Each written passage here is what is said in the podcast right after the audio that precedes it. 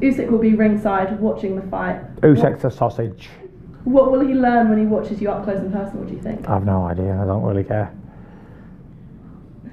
Usyk has also suggested um, that he needs a longer training camp. Do you expect the fight to take place in December or do you think it'll be pushed back? Nope. I expect it to be taking place in December. That's what I've been told. So I've got no reason to disbelieve it.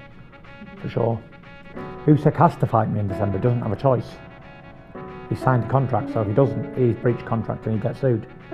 So yeah, he uh, doesn't really have a choice. And Anthony Joshua told Sky Sports last night that he'll face you next year. Should we believe what he says? Out in the cold. Frozen. Ah! Gonna take that as a no then, I should not believe him. Out in the cold, frozen. Um, you've defeated Deontay Wilder twice. Yeah. Is Joshua good enough to beat him? They're both out in the cold, frozen. Do you think he could beat? they're both out in the cold and they're both frozen, so it don't really matter. Hey, and welcome back to the number one podcast in the sport where I feel really proud to say that Isaac Chamberlain is the the British and the Commonwealth cruiserweight champion. Uh, still pretty mind blowing, actually. It's. I'm going to come on to talk about the the fight in detail, but it's just more the the whole story behind it is crazy, isn't it? When you really think about Isaac Chamberlain, when you really go back in your own individual archives and look at the story, you know, young, talented Brixton cruiserweight, charismatic, interesting, on his way up, fights Wadi Camacho, pops his shoulder out, goes back in, goes on to win, and he becomes the fans' favorite because we love to see that. That's the warrior spirit. Everything goes well. Um, the Okolie fight happens, and it's a bit of a damp squib. Um, you know, stars make fights. Obviously, clash of styles. It wasn't great. And from that point, I don't think there's been a boxer since February 2018, I think it is, that has been that unlucky in terms of just situation after situation. So if you remember, he was training with Ted for the Okolie fight. And then that went south pretty quick. And he was trying to break away from Ted, couldn't break away from Ted. The board wouldn't support it for whatever reason. Maybe, you know, there's more to it than we'll ever know.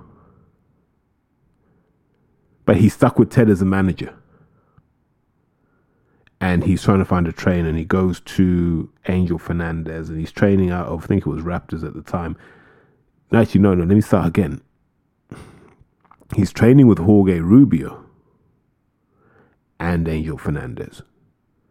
And so when all of that starts to go a bit bit mad, Isaac makes a choice and he chooses Rubio. That goes a bit south. Ends up with Glenn Johnson. That goes a bit south. And and at this point you're just wondering like what's going on. He came back and started training with one of his old amateur coaches. That didn't work out either. And all this time, we're not seeing the career momentum we know this young man deserves. And I talk about this, and the reason I talk about it is I've kind of lived through it. Like there were times when Isaac and I would talk, and he'd be in Miami going, What am I doing here? Um, or there'd be times where he'd be at home in the UK and he'd go, Why me? How, how have I got the world's bad luck on my shoulders? They, and bear in mind, in all of this time, you never saw Isaac out of shape. You never heard about Isaac drinking excessively. You never heard about Isaac doing anything other than training. That resolve, that resilience, that ability to still be of interest to sponsors and get looked after because people believed in him. And to see all of what I've just mentioned reach its rightful conclusion on Saturday against Mikel Lawal. I think for most people, that's as emotional as you're going to get in a fight because you just wanted the kid to win the belts you knew he deserved. You knew he was at this level five years ago. And he just hasn't had the chance to show it. Things have fallen through, they've risen, they've fallen. he was meant to be the face of Channel 5 boxing. That didn't work. And you look and you go, I hope this is the start of his career kicking on now. I hope Sky, I hope Boxxer do the right thing for Isaac Chamberlain and say, you deserve to have the career you want. Because we know for certain you've given the fans what they've asked for every time. We will leave it in your capable hands. Because on a platform where there aren't a lot of stars and there aren't a lot of genuine good news stories, um, un- unmanufactured organic stories, Isaac Chamberlain is definitely one of those. But let me just take a, a step back and talk about the event on Saturday because it was weird being at York Hall for a Sky event. Like, I might have done a boxer show with Matchroom before, but I always feel that the Sky production is too big for York Hall. So anyone that was there will agree with this. There was a whole chunk of space just basically given to Skybods, not fans, just Skybods running around with clipboards and pieces of paper, um, drinks, whatever. They were just running around like just a load of gophers there, some commentary. Um, shouts out to Andy Scott who was doing the the ringside interviews. They had their little bullpen that had kind of semi-famous people in there. You know, you know those sort of people just just they just hang around boxing, don't they? And they hang around boxing in this really warped idea that they're still relevant. And so they were all sat in their little bullpen. I'm um, just I mean, like a bullpen of clowns, to be honest with you. And so, like, they're basically taking up like a third of York Hall with just people who who aren't fans. They're just floaters, flotsam and jetsam. Um, they had their own kind of VIP row, which as as the fight as the night drew on became more and more cramped and actually became really really uncomfortable. And you could see that there were people who were like, yeah, this doesn't work because in a bigger venue you'd have more space. Um, definitely a bit of a squeeze when Mick Hennessy showed up. Big shout out to Mick. Um, always a good man in boxing. Good to see he's still thriving, um, still throwing punches.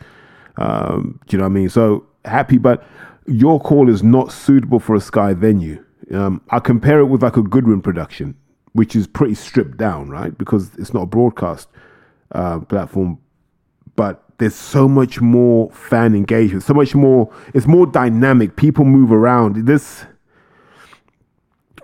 um, we're going to tip our hats off to Sky for for I mean and Boxxer for getting it moving, but I don't think I just don't think their production model works in York Hall, and they're going to have to work out a way to strip that down. Um, because I would what I would do is I'd strip down all of that. I strip down the VIP nonsense. Um, that clown Ollie Murs on there. Um, we didn't really need him. We just needed we needed that coronation that coronation moment for Isaac Chamberlain. That is all Saturday night was about. Ollie Murs running into the ring and hugging. I don't care. I don't care how you know Sam Gilley. I don't care why you know Sam Gilley. It's of no interest to me. And so, so you end up with this kind of weird crowd, like loads of skybods loads of kind of semi-famous people who are just being interviewed. You mean you had Link Up TV there? Like, I didn't know people were going to do a, few, a few drill freestyles. I thought Digga D was going to show up for God's sake. So it was just kind of this mishmash of stuff where, and maybe I'll come back to this later. I don't know. Between Sky and Boxxer, they've got boxing horribly, horribly wrong. Now, I believe they're trying hard. I believe they want to do the right thing, but they've got this thing of, and I get what the premise is. We need to capture what's happening in this online world. Yeah, these YouTube and stuff. We need to capture that energy and apply it to our boxing product. But they can't make it stick. They just can't make it stick because if I'm being honest, I don't even want to say it's not the age profile of Sky that's the problem. It's the energy profile of Sky that's the problem.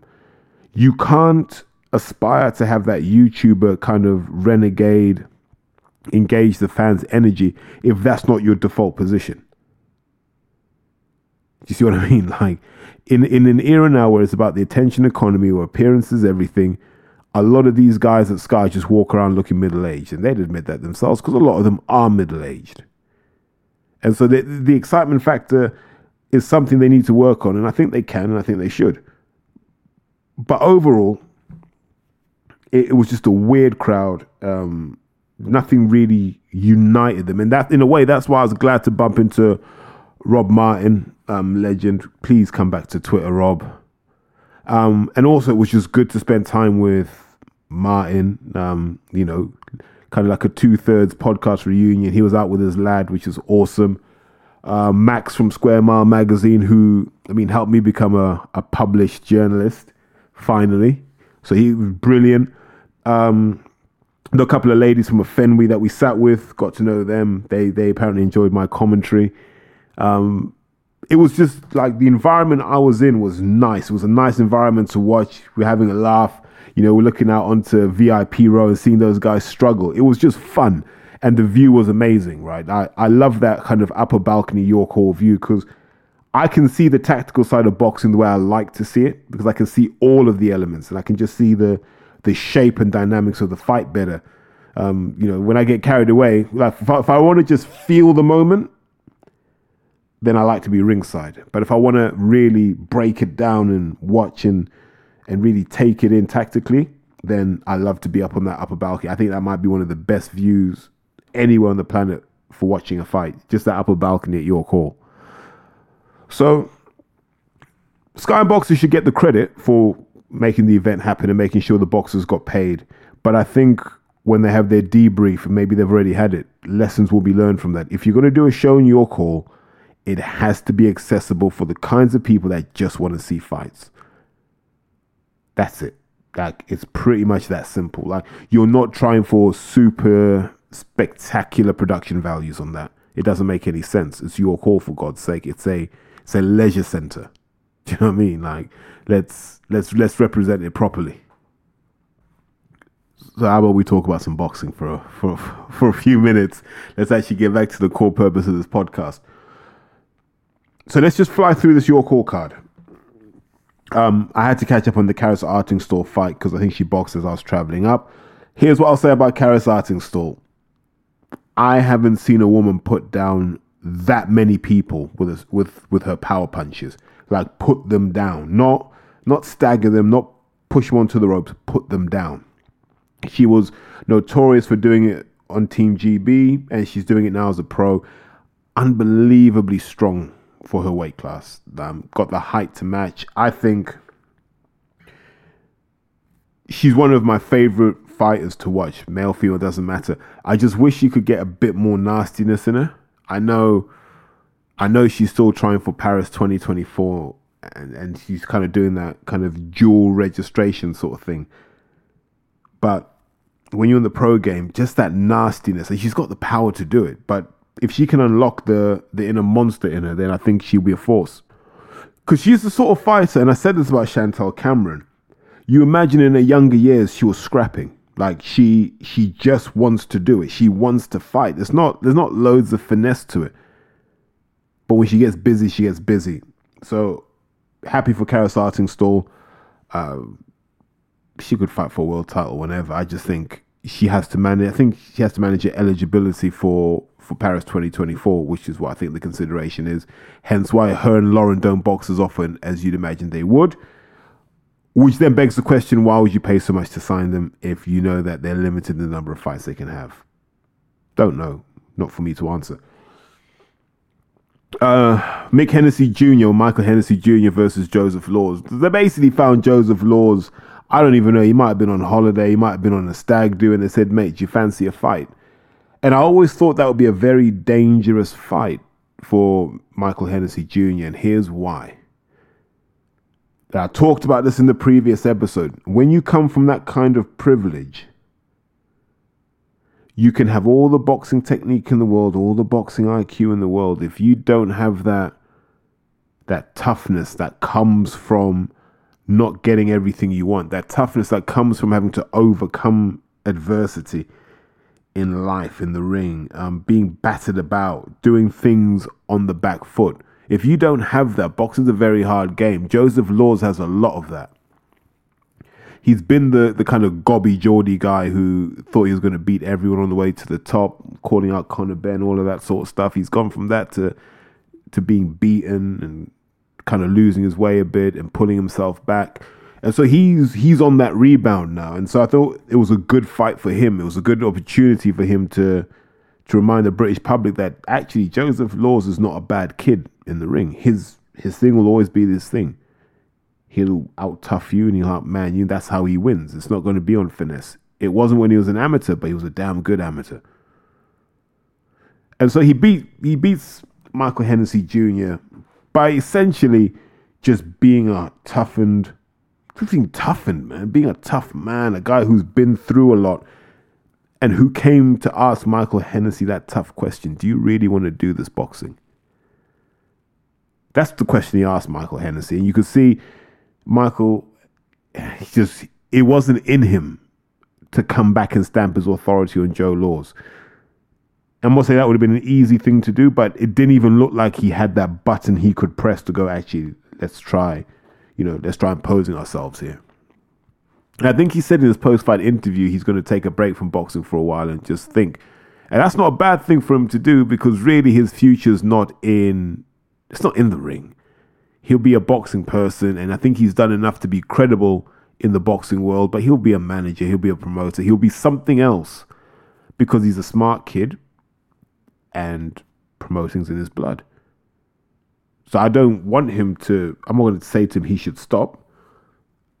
But I think it's sensible to take a break and evaluate how good you really are at that level because, like, Joseph Laws isn't a world beater. And if that's where you're kind of falling short, what are you really fighting for? What are you really getting your head punched in for? Don't know. So, what do you do with Joe Laws now, Joseph Laws? I don't know. I genuinely don't know because you wonder if he'd be consistent enough to invest. He's being managed by Lee Eaton, so I imagine Lee will kind of keep him in line. I hope Lee keeps him in line because he's an interesting character. He's the sort of person that, style wise, character wise, you don't mind him on a card. If someone says, "Yeah, Joe Laws is fighting," and as long as he's in a competitive fight, it's worth it. But yeah, so we've covered two fights. Um, then there's Sam Gilley versus Louis Greene. odd one, really. Um, Sam Gilley had like the biggest gloves I've ever seen. They're insanely large for 10 ounce gloves. But it was literally the, the boxer versus the brawler. Louis Greene, being respect to him for being Commonwealth champion, but technically he looked out of his depth. The body shot he got dropped with was ah. Oh. You watch it slowly and you think if Louis Greene just keeps his elbow tucked, he's okay but it was a split second flaring of the elbow that just opened up the liver. You can't time that. That was just right shot at the right time, and he dropped him. And after that, you felt Louis Greene was chasing the fight, and Sam Gilley was just boxing his way over the line. It, it was a compelling enough fight without it really catching fire. And the reason it didn't catch fire is Sam Gilley doesn't hit hard enough. If Sam Gilley had the power that Louis Greene had, that fight would have been done in four or five rounds. Because there was, there was a point in the first round where Louis Greene's hit Sam with a right hand, and you saw Sam's legs go a bit, and you're like, oh, well, maybe maybe Louis Greene is the real deal. But no, it's Sam Gilley. Sam Gilley's now the Commonwealth champion. I wouldn't be surprised if they get him in with a Lee Cutler or someone of of similar ilk to you know, to help elevate Lee. I don't know if Sam Gilley would. Actually, I don't know if he'd fight in December on that Bournemouth card. I, I wouldn't be surprised if Gilley versus Lee Cutler is something that's talked about for a belt. I know they're they're high on pushing that kind of um, kind of Parkstone SK4 kind of axis of boxers. So I understand that, although I don't think Lee Cutler's with Kev anymore. He's not with Kevin Thornley, I don't think. So we'll see. But yeah, that was a good fight. And then the main event. Um, what you say about the main event? Thought Isaac came dressed for a coronation. Um, that Venom, that Venom outfit that he had, the gloves, all looked incredible. All just looked ah, yeah. He came prepared. You know, when you when you're coming out in that outfit, you got M24 with you. Um, you know, people have come like South London's come to to see a moment they a lot of people have invested in, especially in Brixton. A lot of people wanted to see Isaac kind of crest that wave and you know get to that level because they've always believed in him. So it was like a reunion. It was good to see folks out there like Dean White. You know, Isaac paid tribute to Dean White's lost son, which was, I mean, touch of class as well. And then Mikel Lawal comes out really good reception. So he must have shifted a fair few tickets. I like the fact that he had good support. I didn't want it to be one sided because Mikel Lawal's a good man, by the way. Like I've seen him, you know, sometimes I'll bump into him when he's on his runs. He's a good man, he's a good character. And I wouldn't have wanted him to be booed out of York Hall. He deserved he deserved to be where he was and he deserved to be in that fight with Isaac. And I thought the York Hall crowd showed enough respect to that before the fight, my thing was just my my when I was asked what my tactics would be, I said just don't give Mikel Lawal a static target at a range he's comfortable with. I wanted Isaac to push him onto the ropes as often as possible, and when you couldn't push him onto the ropes, just stick to the jab, jab and move. And then when you had him tied up, march him to the ropes. This all. If anyone stood next to me, that's all I kept saying: jab high, jab low. Right now, working back to the ropes create space, let the hands go. Because once you give Mikel Lawal his punching distance, he will hurt you. So if you watch the fight back, the first four rounds, Isaac's coasting. Yeah. Lawal can't get his feet set to let the shots go. You know, there were a couple of those those big bombs that he threw that went whistling. And actually you saw Mikel Lawal's growth as a fighter because we'd all associated him with just a booming right hand there was a booming left hook in there as well. He he's he's evolving as we watch. He's developing.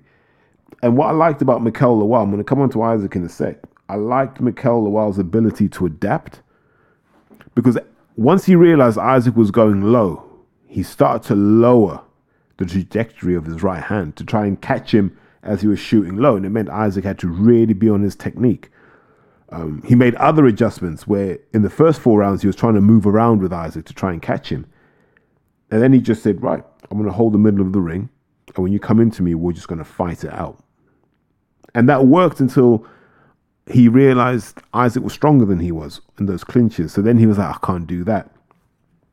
And then there was another pivot where he tried to put Isaac on the ropes and work him over. And so when that didn't work, you could see him now going, I think I've run out of tricks here. And I think after about round eight, Lawal was literally trying to see see his way through to the end of the fight, live to fight another day. But if I can catch him, I'll try catching him. And I thought I thought Isaac boxed the most disciplined I've seen him box in a long, long time. So credit to his coach Bobby, because Bobby was I thought Bobby gave the right advice at every point in that fight. kept kept Isaac focused on on the game plan, and at a time when we're, we're quick to criticize young coaches and say they don't deserve it, that performance there was a Bobby performance. Because remember, Bobby's not there to teach Isaac how to box. He's there to put Isaac in position to win. And he did that. That moment at the end of the fight when Isaac hears the clapper and just starts running around the ring celebrating because the emotion's just there. And what you what you saw at the end of that fight was all of those years of, am I going to make it? I've got to get an operation. My hand's this. Uh, uh, this goes wrong. That goes wrong. And he's overcome all of that to be British and Commonwealth champion, two belts that mean something in boxing. And that's why I said at the beginning of this, I hope Sky and Boxing now put their hand in their pocket and say, we can put him in with some of these guys they're they're lining up for Chris Billam Smith. I think Chris has got Masternak on December 10th.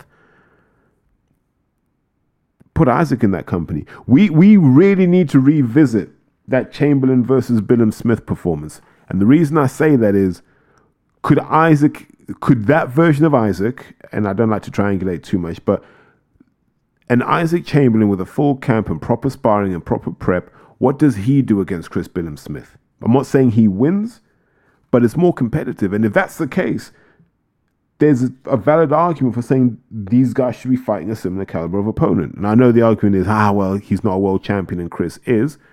Yes, so let's find Isaac someone who is in that league but maybe doesn't have a belt. I can't believe there isn't a plan for Isaac Chamberlain. Like there has to be a plan. And it can't be Vidal Riley. And I know Vidal Riley was there. And by the way, he's a lot bigger in the flesh than he looks on TV. But I don't want to see Vidal Riley. I don't want to see him fight Isaac Chamberlain for no other reason than like Isaac's been at British level for five years. He he's been at that competitive level. And yes, Vidal's got the English title, but we ain't seen him in with a benchmark guy. Like I'd like to see him in with Scott Forrest. You know, another guy who can box, strong, you know, was part of the GB setup. Let's see what happens when you put him in with guys that I'd say not, aren't necessarily peers in terms of age, but in terms of experience in the amateurs of peers. Let's see what happens there. Because he's got to work his way up to that. All right. But all of this, and then, and this is what this is what I call lazy promotion. Is just going, yeah, Chamberlain versus Vidal Riley. Nobody wants to see that. And I come back to this point. We're in this era now where fans get behind the story. And I said the problem with the problem with the Azeez Buatsi fight. I'm going to come on to that story as well. The problem with the Azeez Buatsi fight is this. No one wanted to see those two fight. It didn't make any sense. It wasn't rational we hadn't been walked down that path. It came out of nowhere. It was just opportunism, and fans don't like opportunism unless it's for something meaningful, like Fury Usyk for Undisputed. What we want instead is a guy like Dan Azeez that went Southern area, English, British, Commonwealth, European. Now we're like, go and complete the set. That is Dan Azeez's story. Go and complete the set because he's done domestic rivalries. He's done Charlie Duffield from the same gym. He's done Andre Sterling from the same gym. He's done Hosea Burton, a former British champion. He's done he's done that to death. So why not let him go and fight those world level guys? I sound like a broken record. Those guys like Pascal, Joe Smith Jr., Gilberto Ramirez. Why not? Let him go and do that. And if you look at Josh's story, if we're being honest as boxing fans, his story is the Anthony Yarde story. Depending on how deep you are in the boxing game, if you were around in 2016, you were there going, Yeah, I know Josh. I know Josh is going to the Olympics, but I don't think he beats Anthony Yarde in the amateurs. That's what you're saying to yourself. I don't care anything. I don't think he was better than Yarde in the amateurs Yeah.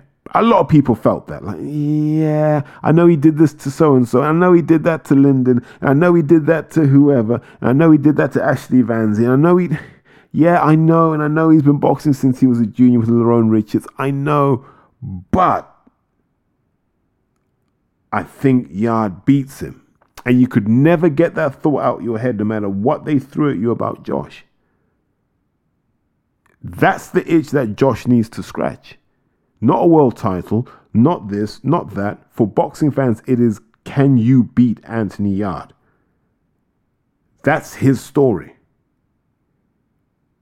You're not going to sell Josh any other way to the fans other than can you beat Anthony Yarde? I don't think many British boxing fans care about Buatsi winning a world title. I've just never heard it. Being honest, I've never heard people say, yeah, I'd love Josh to win one. But I've heard a lot of boxing fans say, I'd like to see Josh fight Yarde.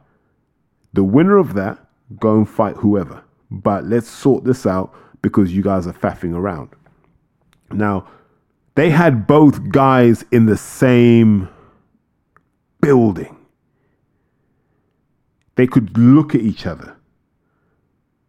I'm surprised. I'm disappointed Sky didn't leverage that more.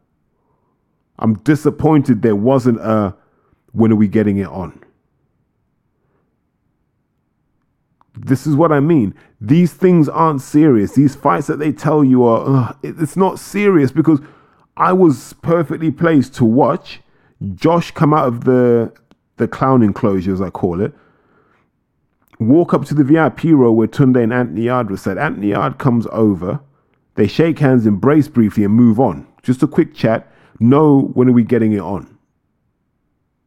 And then I was like, well, if Josh doesn't make that fight happen, his I just there's nothing I care about, unfortunately. You know, I feel I can't say he was under promoted at Matchroom because what Matchroom was saying is we wanted to do everything with him. He didn't want to do anything. Cool. But no interest in that. I felt that was a, a missed opportunity to to get the fans excited. But to bring that all the way back, Vid- Vidal Riley's story is not an Isaac Chamberlain story. Isaac Chamberlain's story is not a Vidal Riley story. Isaac Chamberlain's story is much like Dan Azeez. Mate, now you've got the British and Commonwealth. You've got two options. You can avenge your losses, and the fans will understand that. Or you can go this way and try and fight for a world title and say, look, I deserve this. The upside for Isaac is he's younger than all of his other rivals. I think he's definitely younger than Billam Smith, younger than Okolie, um, younger than Riakporhe. He might be the same age as Scott Forrest, just for context. And so this is what I'm saying. They need to build the right plot arc for Isaac. And it's not fighting someone who just won in English. And I'm not saying this to denigrate Vidal Riley, by the way, because I think Vidal Riley's super talented. I think he's good. He's entertaining. Like I said, he's he's like a light heavyweight in the cruiserweight division.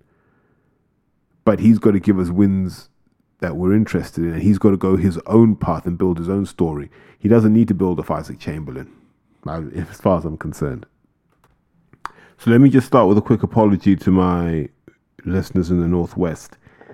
I didn't watch the Catterall Linares fight. I've caught up with the, the main event because I had to be I had to be able to speak about it.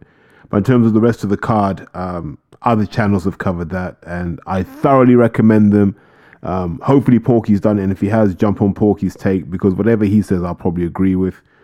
Um, but let's focus on Catterall Linares, a fight that never made any sense to me.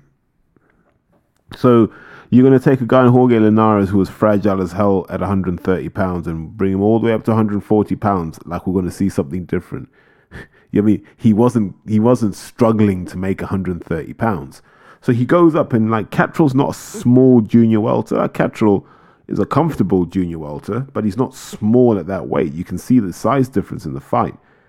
But here's what it boils down to. And I know I could talk about Catterall winning on points. I think he dropped Linares, if I remember.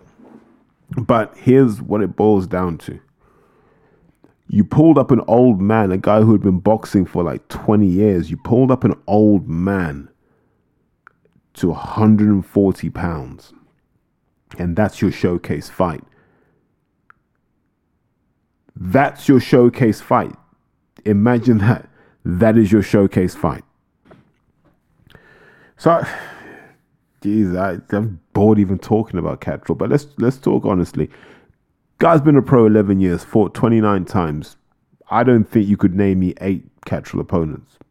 I just don't. Unless you jumped on BoxRec, you might pull out Ohara Davies, Josh Taylor, um, well now Linares. That's three. You might pull out Tyrone Nurse and Tyrone McKenna. You're up to five. After that, you're struggling. And in none of those performances did you go, do you know what? I could watch that again. None of them. Right? And I'm a big believer in if you want opportunities in boxing, you have to be relevant and entertaining. He is not relevant and he is not entertaining. Jack Catterall is getting headline events because there's a hope that Josh Taylor will fight him. And I hope Josh Taylor never fights him. I genuinely do because I want to see where they take Jack Catterall if the Josh Taylor fight doesn't happen. What was interesting was Hearn, at no point did Hearn say, the winner of Prograis and Haney has to fight Jack Catterall. What he said was the winner of Prograis Haney will fight Ryan Garcia. That lets you know Jack Catterall is a chess piece that's solely there for the Josh Taylor fight. That's it. There's no other fight for him. What what I can imagine will happen is if Ohara Davies wins um, the world title, then you'll hear Hearn piping up, going, "Oh, that's a great fight. That's a great fight." But he's not talking about it now because it's not opportunistic. Until the Taylor fight is impossible. There's nothing. Now, if Josh Taylor's smart, he'll just say, "I'm not fighting him again," and I'll respect that, by the way, because you know Catterall hasn't positioned himself correctly for that fight. And everyone's going to tell me, oh my God, he beat Taylor. BoxRec says he didn't. The history books say he didn't. Therefore, he didn't. Right? Oh, he was robbed. He wasn't robbed, man. Judges just saw it a different way. And I wish people would get over this because, oh, because all that happens is Josh Taylor writes something and you get these boxing fans, right? It's normally the bedroom dwellers. Yeah, but Jack Catterall beat you. And you're like, well, no, he didn't. Right? Yeah, you should rematch Jack Catterall. So think about what they're really saying. What, what they're really saying to Josh Taylor is, we don't like you, therefore we want you to fight Jack Catterall so he can beat you up again because we can't beat you up. Because think about the reality of a rematch now. Josh Taylor fights Jack Catterall, right? And what do we say?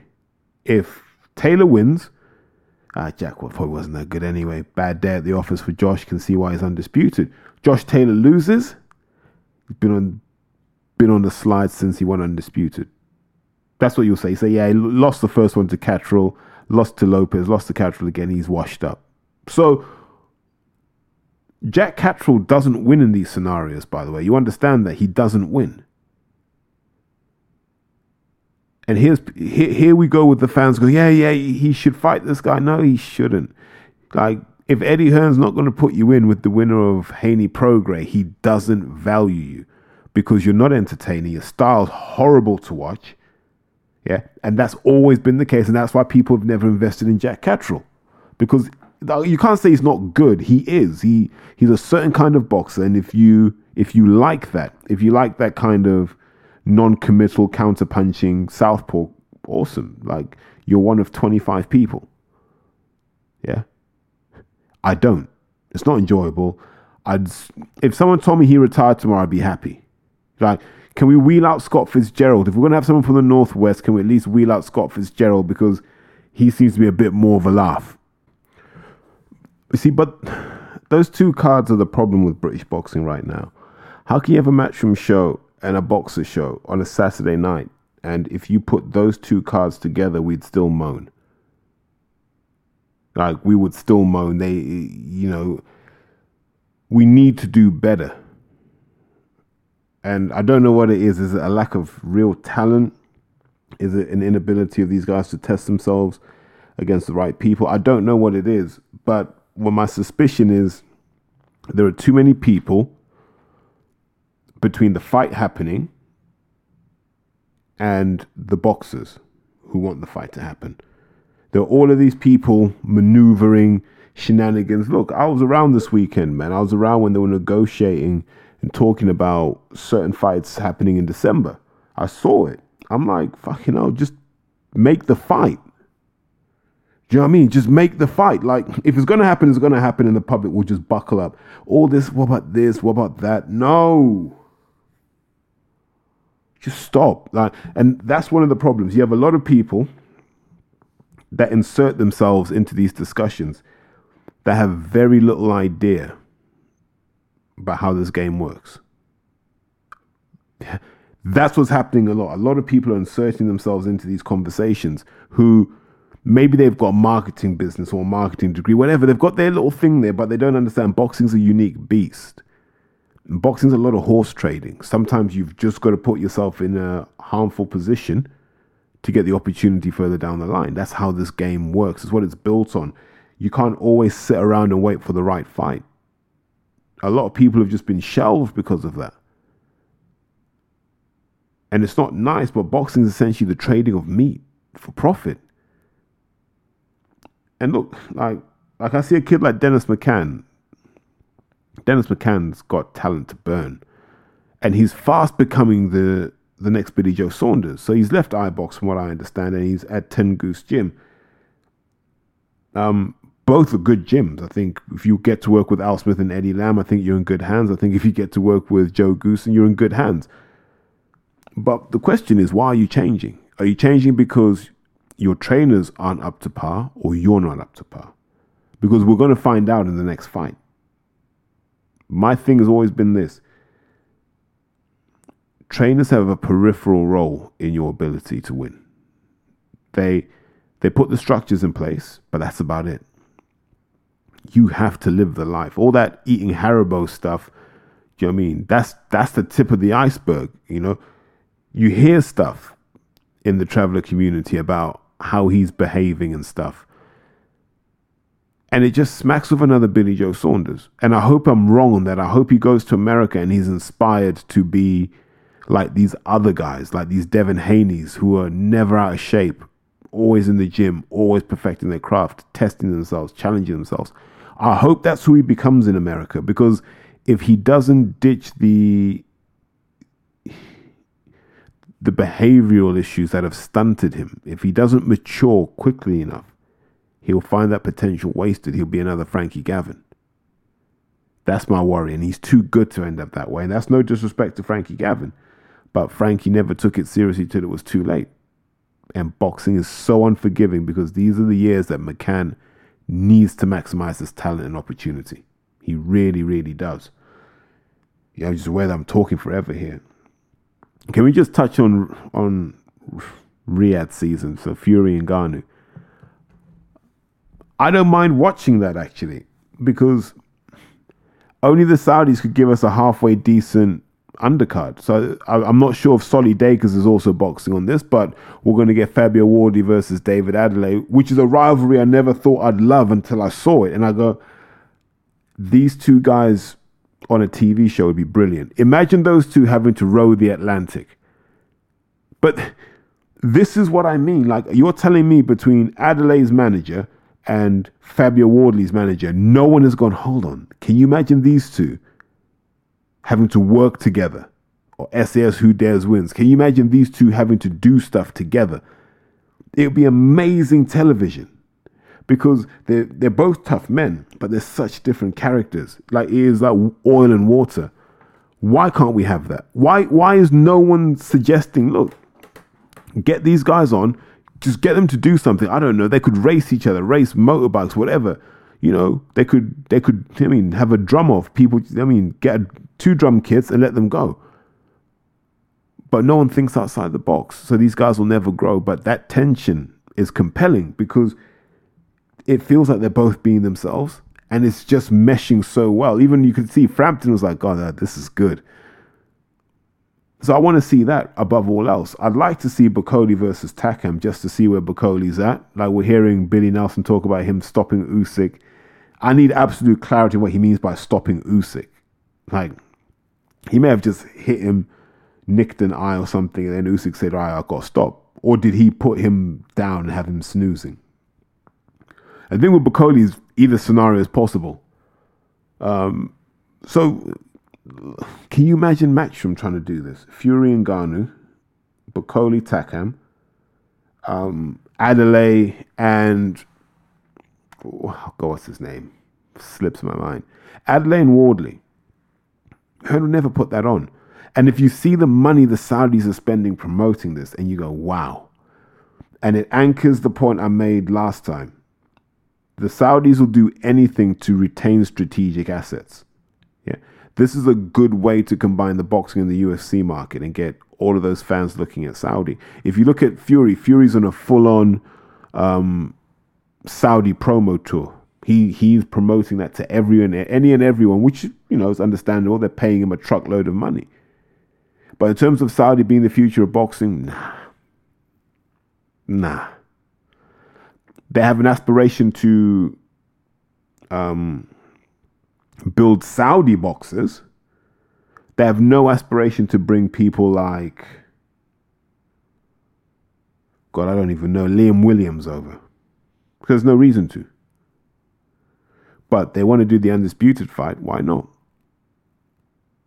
And I've loved this week because we've had Fury just mocking Joshua. Because it's true, like Joshua is literally on the outside looking in. Do you remember when Hearn was telling us Anthony Joshua only does stadium fights now? We're just going to book stadiums for Anthony Joshua. We ain't even going to tell you who the opponent is. And now they're talking about Anthony Joshua have to fight the Wembley Arena and they'll they'll style it off and say, well, you know, he's he's coming back. It's local. It's local to Watford, so all of his people can come and cheer him on. They'll do all of that. But Anthony Joshua was never meant to fight the Wembley Arena once he won a belt. So whatever money Hearn thought he's going to make off Joshua, that number's going down drastically.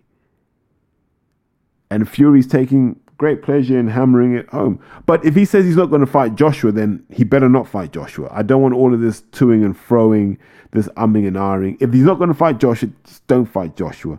Joshua's not going to fight Wilder. Let's all just move on. Because there was that ridiculous claim that, yeah, me and Wilder could be on the undercard of Fury versus Usyk. And I thought, what?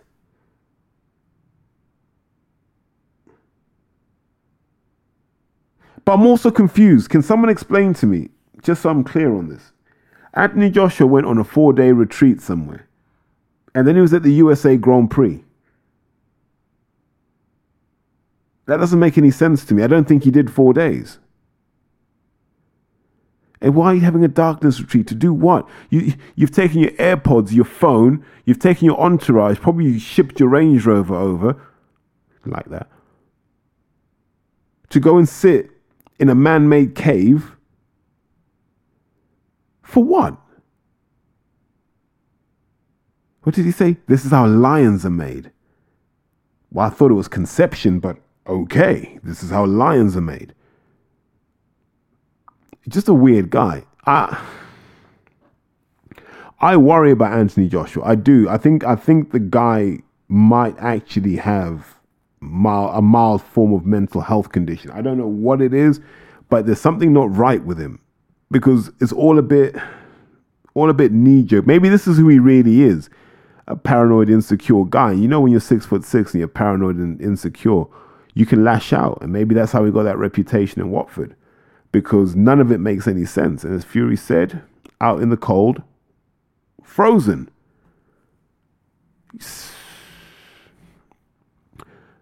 But we'll talk about the Manchester heavyweight division another time. Um, I, I think as a one-off event, this is going to be good. I wonder what they're going to do for Fury Usyk. Um, no idea. I expect to see Isaac Lowe in there if he wins because it's Isaac Lowe. But credit where credit's due. For all the years we've complained that British promoters don't put their hand in their pocket, the Saudis have, and look what happens. You know, the discussions about sport washing for other people to have because our country's no angel. We we do a lot more damage than any other country. Do you know what I mean? So I'm not going to get into that discussion because I don't have clean hands in this. I just say, look, let's just get past this Ngannou thing. Hopefully, never again. Someone did ask me actually, just while I'm at it. They said, "What level do I think Ngannou would be as a heavyweight?" And I said, he wouldn't get out the Londons and the amateurs. He wouldn't. He just wouldn't. And watching him with Mike Tyson convinces me that MMA guys don't do boxing. Like they just don't. As a discrete discipline, they don't do boxing. They may do striking, they don't do boxing because he, less said the better. And on that note, let me tap out and say, guys, enjoy the rest of your week. Um, hopefully, it's a productive week. Um, hey, you know what I always say? If anyone knows anything about analytics and artificial intelligence, they drop me a DM. You know, I need to expand my network in that space. And on that note, let me tap out and say, have a great week, guys.